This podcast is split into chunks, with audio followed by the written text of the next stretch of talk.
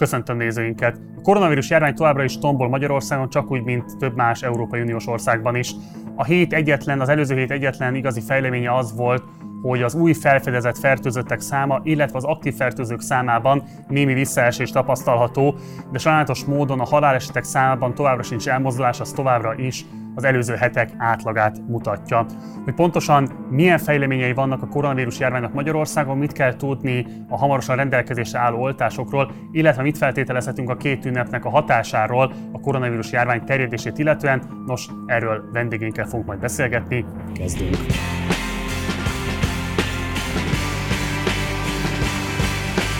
És akkor köszöntöm a műsorban Boldogkői Zsoltot, mikrobiológust. Szervusz, köszöntelek a műsorban. Szervusz. És köszöntöm Falus Andrást, immunológust. Szervusz, köszöntelek a műsorban. Szervusz.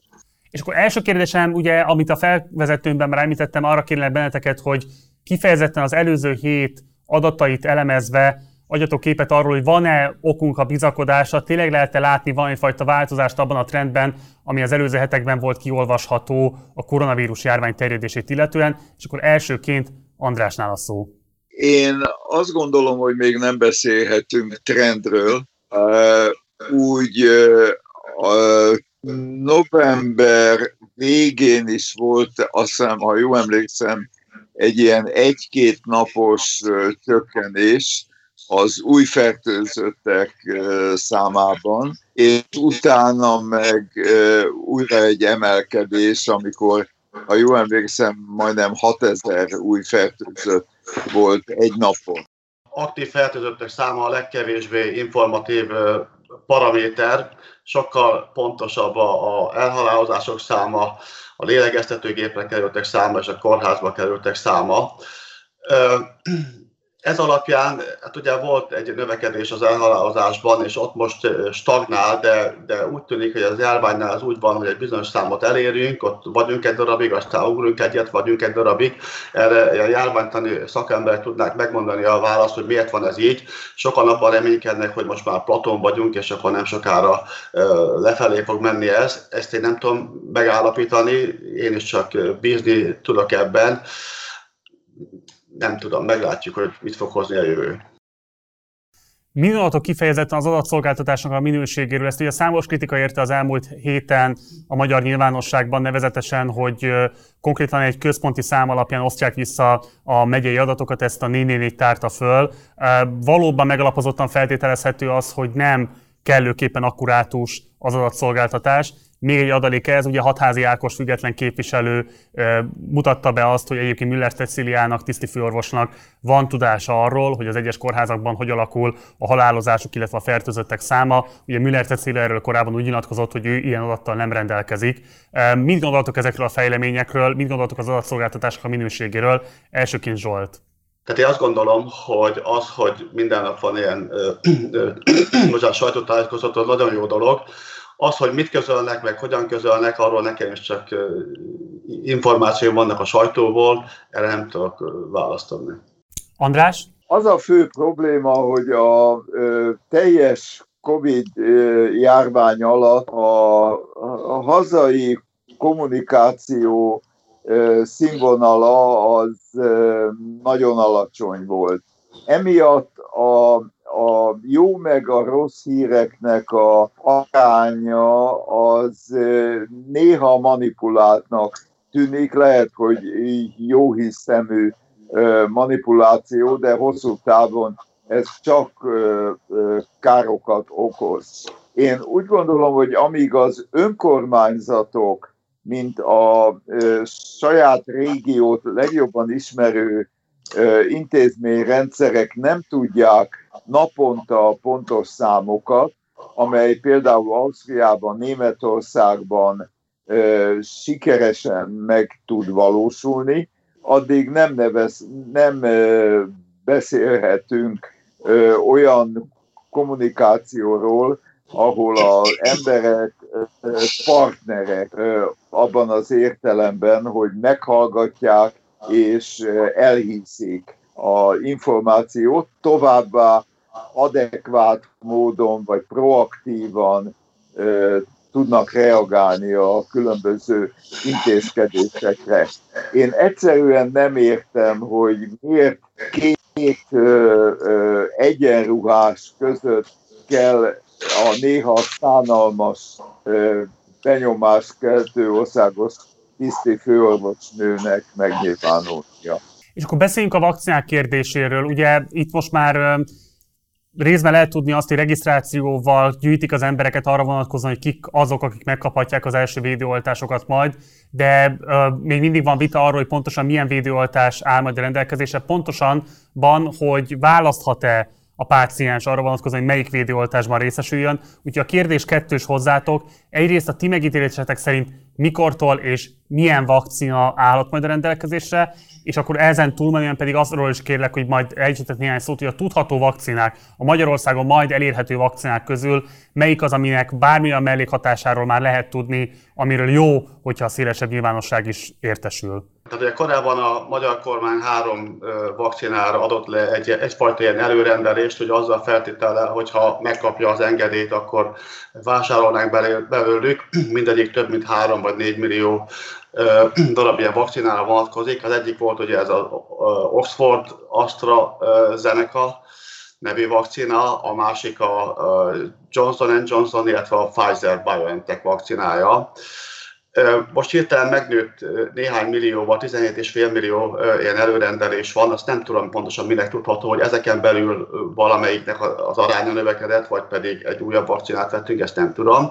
Minden esetre az egész világban eddig kettő olyan vakcinát, kettő vakcinát engedélyeztek, az egyik ez a Pfizer vakcinája, a másik egy kínai vakcina, azt is csak az Egyesült Arab Emírségekben. Tehát igazából a Pfizer az, ami dominálja jelenleg a, a piacot, mivel van engedély rá, most már usa is van, ugye legelőször az Egyesült Királyságban, aztán Kanadában, Mexikóban, stb. Az Európai Unióba előre, előráthatólag december 29-én fogják majd regisztrálni ezt a vakcinát. Tehát úgy tűnik, hogy egy teljesen új típusú vakcina fog megjelenni, az úgynevezett messenger ellenes alapú vakcina. A, sajnos az AstraZeneca-val kapcsolatban ugye az a probléma, hogy elkövettek két óriási bakit. Az egyik az, hogy nem jól végezték a, a tesztelést, véletlenül az, az első beoltásnál a vakcinák egy részében csak fél adagot alkalmaztak, és kiderült, hogy az jobb, mint az eredeti elképzelés. És utána a másik hiba meg az volt, hogy amikor a hatásosságot próbálták meg kiszámítani, akkor összeadták ezt a két számot, és átlagolták, hát ez egy szerintem óriási balké. Megismétlik a, a, a harmadik fázisú kísérleteket ezzel a csökkentett dózissal, de emiatt ugye elhúzódik el az egész idő. Ezt nem tudom pontosan mi lesz. A Johnson Johnson vakcinából is vásároltunk, ott és a harmadik fázisban van, de az engedélyhez, hogy milyen közel van, ezt én nem tudom pontosan. Ugyanúgy, mint a, az Oxfordi vakcinában, itt is ilyen adenovírus vektor alapú vakcinát használnak, de mondtam, tehát a Pfizer az itt van, és elvileg a Moderna is talán már decemberben fog kapni engedélyt az FDA-től, tehát Amerikában legalábbis. Ez is ilyen messenger alapú vakcina, és mindez, mind a Pfizernek az a jellemző, hogy igen magas a hatásossága. Tehát 90-95% körül, körüli érték ez a hatásosság, és hogyha ez tényleg így van, akkor ez, ez nagyszerű lesz. Meglátjuk, hogy milyen adatok lesznek majd a a, a, a, főleg az Egyesült Királyságban össze, aztán utána a, a, azokban az országokban engedélyezték, hogy ugye elsősorban a mellékhatásoktól aggódnak, elsősorban a vírus szkeptikusok, tehát minden laikus persze, főleg egy új vakcina esetében, főleg egy új típusú vakcina esetében fennállnak ilyenek. Úgy tűnik, hogy a nagyon nagy probléma nincs ezzel. Ugye két ilyen eset jött elő a, a, Angliában, hogy hogy ilyen immun, ilyen hiperreakció, anafilaxiás sokkor története rendelkező embereknél ugye megjelent ez, nem történt semmilyen komolyabb probléma ezzel, de minden esetre számolni kell, hogy akinek valami fajta olyan súlyosabb immunrendszeri problémája van, azok egyelőre nem kapnak ebből a vakcinából. Teljesen egyetértek Zsolta, tehát én is valami ilyet mondtam volna. Két dolgot hagy, hagy emeljek ki. Az egyik egy elvi, a másik egy immunológiai. Az elvi az, hogy meg vagyok győződve, hogy kizárólag olyan vakcinát lehet alkalmazni ilyen széles körbe, amelyre a megfelelő hatóság, megfelelő nemzetközi hatóság engedélyt ad. Tehát Európában az Európai Gyógyszerügynökség, Egyesült Államokban az FDA, a Federal Drug Administration, csak ilyet lehet felhasználni. Magyarországon van egy van a hatóság, ez a OGI, a Országos Gyógyszer és Élelmiszer Biztonsági Intézet. El, elvileg Európa, az Európai Unió engedélyt adhat egy nem általa validált ö, vakcina felhasználására is, de nagyon valószínűtlen, hogy abban a ö, kipróbálás, tehát abban a számban ezt a, a harmadik ö, fázis hármat meg lehet valósítani, mint ahogy például a Pfizer, illetve az AstraZeneca az előbb említett okokból felhasználta. Tehát itt konkrétan, amit Zsolt említett, a kínai vakcina, a Sinopharm vállalati, az egy, egy hagyományos módszerrel készült, tehát a elgyengített vagy előtt vírusok felhasználásával, és valamilyen agyuvász, tehát kísérőanyag felhasználásával, amiből az úgynevezett nem kívánt mellékhatások létrejönnek. Nagyon fontos ez a nem kívánt nevű, tehát ez a két szó, vagy akár egybe is lehet írni. Tudnélik, ez a második dolog, amit mondani szeretnék, hogy ahhoz, hogy egy sikeres immunizálás, magyarul vakcináció létrejöjjön, az kell, ehhez kell egy kismértékű gyulladás. Máskülönben az immunreakció nem jön végbe, nem mennek oda azok az immun sejtek, amik megtanulják, és utána idézőjelben mondom, emlékeznek erre az antigénre, erre a immunválaszt kiváltó anyagra, ami a tüske fehérje, illetve annak a vége. Tehát valamilyen mellékhatás kötelező. Különben nem érdemes, a, tehát nem működik az oltás. Tehát az fáj az oltás helyen, meg megpirosodik, meg akár egy kis duzzanat, netán egy kis hőemelkedés van, az kötelező a jó immunizálás, a jó eredményes vakcináció céljában. Ha lehet még hozzászólni ehhez a vakcina témához, akkor azt mondanám, hogy itt a, a vakcinálás kapcsán főleg a vírus szkepticizmus oldaláról, egy olyan megfontolások léptek, jönnek szóba, hogy azt mondják, hogy, hogy ez az én magánügyem, hogy én beoltatom magam, vagy nem. A probléma, a probléma az, hogy, hogy két szempontból is ez nem igaz. Egyrészt az ugye, hogy ez nem egy szimpla betegség, tehát hogyha van egy fertőző betegségem, azt át tudom adni másoknak. Tehát ez az egyik. A másik dolog pedig egy össztársadalmi szintű, tehát ez a úgynevezett nyáimmunitásnak a problémája. A koronavírus esetében a szakértők 50-60%-ra becsülik a nyáimmunitásnak a mértékét, ami azt jelenti, hogy ha nem érjük ezt el, akkor, akkor továbbra is köztünk van a járvány. Tehát terjedni fog akár éveken keresztül, és gyakorlatilag tönkretesznek mindent körülöttünk, a személyes életünket, a gazdaságot, a társadalmi pszichológiát, a egészségügyet, mindent tönkretesznek. Na most itt, a, amikor beszélünk erről a nyáimmunitásról, ugye akkor több dolgot is figyelembe kell venni. Egyrészt ez egy nagyon durván megfogalmazott szám. Tehát természetesen ez függ attól, hogy, hogy mondjuk egy nagyvárosban élünk-e, vagy pedig kisfalvakban élünk. Nyilván nagyvárosban sokkal ö, könnyebben terjed a vírus, tehát itt egy magasabb szint kell. Függ a attól például, hogy, hogy vegyük figyelembe azt, hogy például a nincs még olyan vakcina, amit gyerekeket ö, teszteltek volna. Tehát a Pfizer-nak sincs. A Pfizer kezdte el a 12-15 év közötti korhatárban úgy gyerekeknél, hogy, hogy beoltatja őket, de nagyon kevés számban végzett még kísérleteket, de ez alatt még egyáltalán nincs. Tehát ki kell venni ezeket a gyerekeket, a terhes nőket, és akkor már mindjárt még nagyobb szám kell. A másik az, hogy maga a vakcina nem 100%-os hatású, tehát megint csak be kell szorozni ezt az 50-60%-ot a hatásossággal. Ha 95%-os hatékonyságú valós, a, a Pfizer vakcina, akkor nem sok módosítás kell ehhez.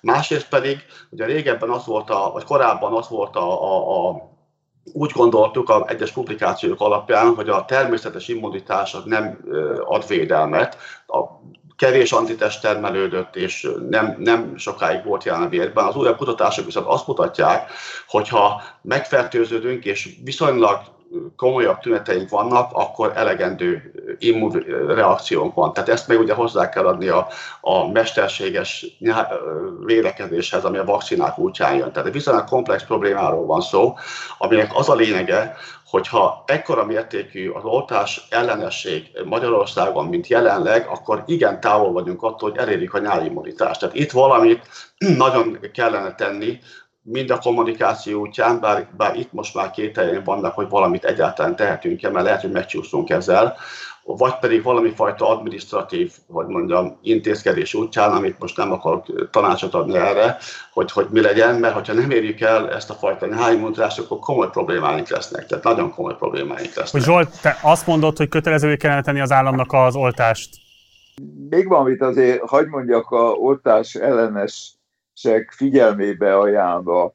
A Földről óriási betegségek tűntek el a fél a negyed Európát kipusztító bubópestis, a kolera, a tífusz, a himlő, a fekete himlő, a járványos gyerekbénulás vonatkozásában most vannak új dolgok, de ettől eltekintve a igazi nem kívánt mellékhatások úgy egy millió emberből 10-15 embert érintenek, és erre már nagyon jó kezelési eljárások vannak. Hagy mondjak még egy dolgot, ami a genetikát illeti. Most olvastam éppen egyébként ma reggel két olyan cikket a világ vezető lapjai egyikébe a Szelben, amely meghatározta azt a 36 darab gént az egyik cikkben, amelyik a SARS-CoV-2-re való reakciót individuálisan érinti. Tehát ugye a fertőzés, mint a betegség ö, ö, súlyosságát. Tehát amit Zsolt is mondott, hogy a személyre szabott, és hogy a, a bizonyos alacsony korosztályban nincs elég adat, rengeteg dolgot fog a genetika előre tekintve, tehát mondjuk prediktíven tudni néhány hónapon belül.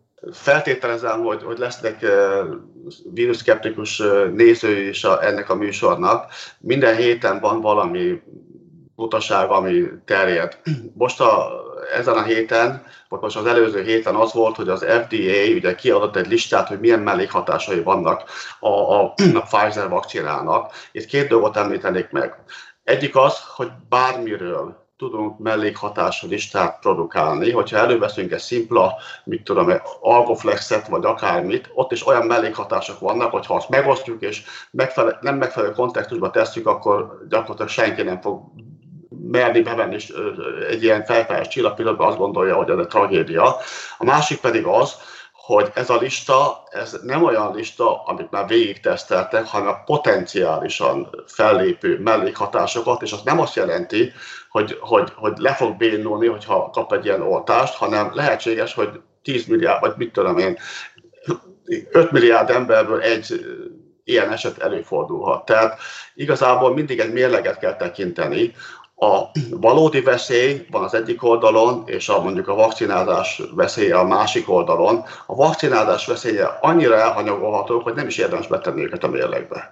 Tehát, tehát olyan kicsi, tényleg, de mondjuk a, a, a kismolekulás gyógyszereknek a mellékhatásai szerintem sokkal súlyosabbak, és azok ellen nincs ekkora mértékű társadalmi tiltakozás. Tehát ez egy abszolút eltúlzott dolog. És egyetlen egy záró kérdésem van már csak lehetőségünk, hogy egy rövid választ szeretnék kérni tőletek. A jelenleg ismert ö, különböző rendelkezések, amiket a kormányzat bevezetett, a ti megítélésetek szerint alkalmasak lesznek arra, hogy az ünnepek alatt, itt most elsősorban a karácsonyt és a szilvesztert értem ez alatt, hogy az emberek korlátozzák olyan mértékben a különböző kontaktusaiknak a számát, hogy a vírus terjedése ne kapjon újra lángra, tehát a ti megítélésetek szerint át tudjuk-e vészelni különösebb tragédia nélkül a jelenlegi korlátozó intézkedésekkel ezt az ünnepi időszakot? Szerintem András. Meg vagyok győződve arról, hogy lehet, hogy túlzás, de sokkal szigorúbb rendelkezéseket kellett volna bevezetni. Én pontosan tudom, hogy a Szenteste milyen ünnep, milyen születésnapi ünnep, ez mennyire fontos sokunknak, de ezzel együtt az, hogy az a történet, ami augusztusban, július végétől augusztusig lezajlott, még ez alatt a néhány nap alatt se következzék be. Én a magam részéről a szilveszterhez hasonló teljes lockdown-t javasoltam volna. Köszönöm, Zsolt. Hát a németek ezt, ezt valósítják meg. Én azt gondolom, hogy ez a probléma ez háromszintű. Tehát ugye nem csak arról van szó, hogy egészség, hanem itt van a gazdaság és a társadalom tűrőképessége is, és ráadásul ezek a problémák egymással összefüggenek. Tehát, hogyha a gazdaság rosszul teljesít, az, az egészségre is visszahat. Tehát nyilvánvaló a kormány megpróbál valami fajta egyensúlyt kialakítani, szemben a tavasszal, most ősszel inkább a gazdaságra helyezi a fókuszt, Nyilvánvaló, hogyha teljes lockdown-t rendelünk el, akkor rövid távon legalábbis az, az a emberi életek egészség szempontjából fontosabb, hogy hosszabb távon milyen, az egy megint más kérdés. Tehát ez egy olyan dolog, amit nem elég egy tényezőre fókuszálni, érthető, hogy mit szeretne, nem, ebben a szempontból nyilván nem gonosz a mi kormányunk, valahogy megpróbálnak úgy lavírozni, hogy, hogy menjen a gazdaság is, de az emberi életek is se kerüljenek veszélybe. Tehát meglát, vannak különböző modellek, ugye a német modell, most mondjuk akkor ez az új, meg van a svéd modell, ami korábban jött, akik nem foglalkoztak annyival, ott valóban több haláleset lett. Minél jobban lazítunk, rövid távon annál, hogy mondjam, komolyabb hatása lesz az egészségügyre, negatív értelemben, de ugyanúgy a gazdaságra is. Tehát ez egy nehéz játék. Falus András, immunológusok és Boldogkő Zsolt, mikrobiológusnak nagyon szépen köszönöm, hogy itt voltatok velünk, és köszönöm, hogy mindezt megosztottátok a nézőinkkel. Szervusztok, minden jót! Ez volt a Partizán napi adása, mindenképpen iratkozz a csatornára, eddig nem tetted volna meg, illetve használd a like és dislike gombokat a vélemények kifejezésére. Ha van bármilyen kérdésed, észrevételed az elhangzottakkal kapcsolatban, akkor várunk a komment szekcióban. Egyébként, ha lehetőségben áll, akkor kérlek, hogy szállj be a finanszírozásunkba a Patreon oldalunkon keresztül, ennek a linkje a leírásban megtalálható. Van még egy Facebook oldalunk, illetve egy Facebook csoportunk is, utóbbinak Partizán társalgó a címe, oda is várunk, és akkor tudunk vitatkozni az éppen aktuális témákról. Holnap este 6-kor találkozunk, a stáb egészen nevében köszönöm a figyelmedet, addig is, ciao.